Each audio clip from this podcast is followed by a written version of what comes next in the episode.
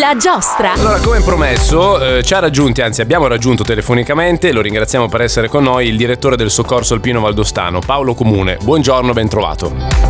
Buongiorno a tutti voi. Beh, noi ti abbiamo interpellato, Paolo, se posso darti del tu, eh, perché abbiamo parlato molto di soccorso Certo. alpino come tanti altri media la scorsa settimana, eh, perché insomma era stato addirittura aperto un fascicolo a un certo punto dalla procura, poi subito richiuso, quindi non ci sono assolutamente ipotesi di reato, in particolare per un episodio che si è verificato sul Monte Rosa, purtroppo tragico, che ha visto eh, la scomparsa di due giovani alpiniste. Eh, lì diciamo si è parlato molto del soccorso alpino, di come funziona, eh, stiamo parlando non eh, ovviamente de- delle persone che ci lavorano, ma del, proprio del- del metodo utilizzato, del- della burocrazia, insomma di, di- di tutta la trafila. Ecco, la domanda che ti volevo fare Paolo, per capire da, da ignorante proprio del, del settore, è come funziona esattamente? Cioè se io ti chiamo sono in difficoltà, facciamo sul cervino, no? Mettiamo, eh, qual è la trafila eh, che porta poi i soccorsi ad arrivare da me e a mettermi in salvo?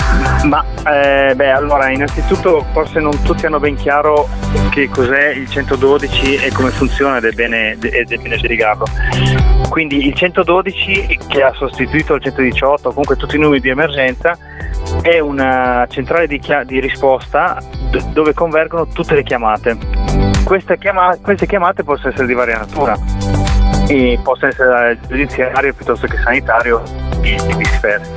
Quindi il 112 che è una centrale che viene chiamata laica nel senso che non ha colore, non è di un corpo rispetto a un altro, gira quella chiamata a quelle che possono essere le forze di polizia piuttosto che al, al 118 piuttosto che del fuoco. E questi sono è il primo step da capire, quindi se io sono in montagna, come mi hai chiesto tu, e mi sono fatto male, eh, fai il 112, ti girano subito il 118, il 118 in Valle d'Aosta è inglobato nella CUS che è presso la palazzina aeroportuale di Aosta e dove c'è anche il soccorso alpino e lì viene eh, gestita direttamente. Se invece la- non ti sei fatto male, viene girata ai vigili del fuoco, a prescindere dal luogo in cui ti trovi. Mm, ok. E, eh, senti, nello specifico, noi abbiamo letto anche l'articolo sulla stampa, eccetera. Ehm, mi pare di capire che forse eh, questa trafila, passando anche dei vigili del fuoco che forse non sono presenti nella sala dove ci sono poi tutti gli altri, questo so che è una cosa un po' più tecnica, forse è giusto poi parlarne in separata sede, però ehm, forse questo procedimento non è un po' troppo lungo alla fine, non si rischia di perdere un po' troppo tempo secondo te? Cioè è migliorabile in qualche modo oppure è il massimo dell'efficienza possibile? Ma no, ma come, come tutto, tutto si può migliorare, tutto è perfettibile, questo no- ci- non bisogna mai fermarsi. Eh, adesso poi in queste ultime settimane è uscito un po' più con forza quello che mi dicevi tu prima. Eh, è chiaro che se una chiamata sono sul cervino e ho bisogno di aiuto, eh, no- questo aiuto non può arrivare che dal soccorso alpino perché per le conoscenze tecniche.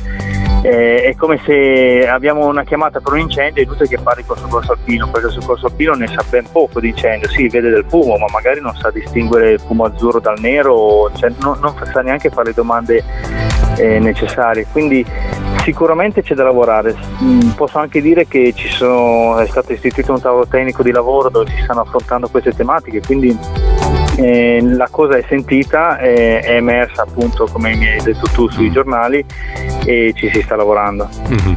Senti, sarebbe utile secondo te eh, che la persona in difficoltà in montagna potesse parlare direttamente, se, se già non è così, eh, poi magari è così e mi puoi smentire, con una guida, con un professionista che le possa anche dare eh, dei consigli immediati no, su come comportarsi, perché sappiamo che in, quei- in quelle situazioni può essere veramente utilissimo avere un consiglio da una persona più esperta.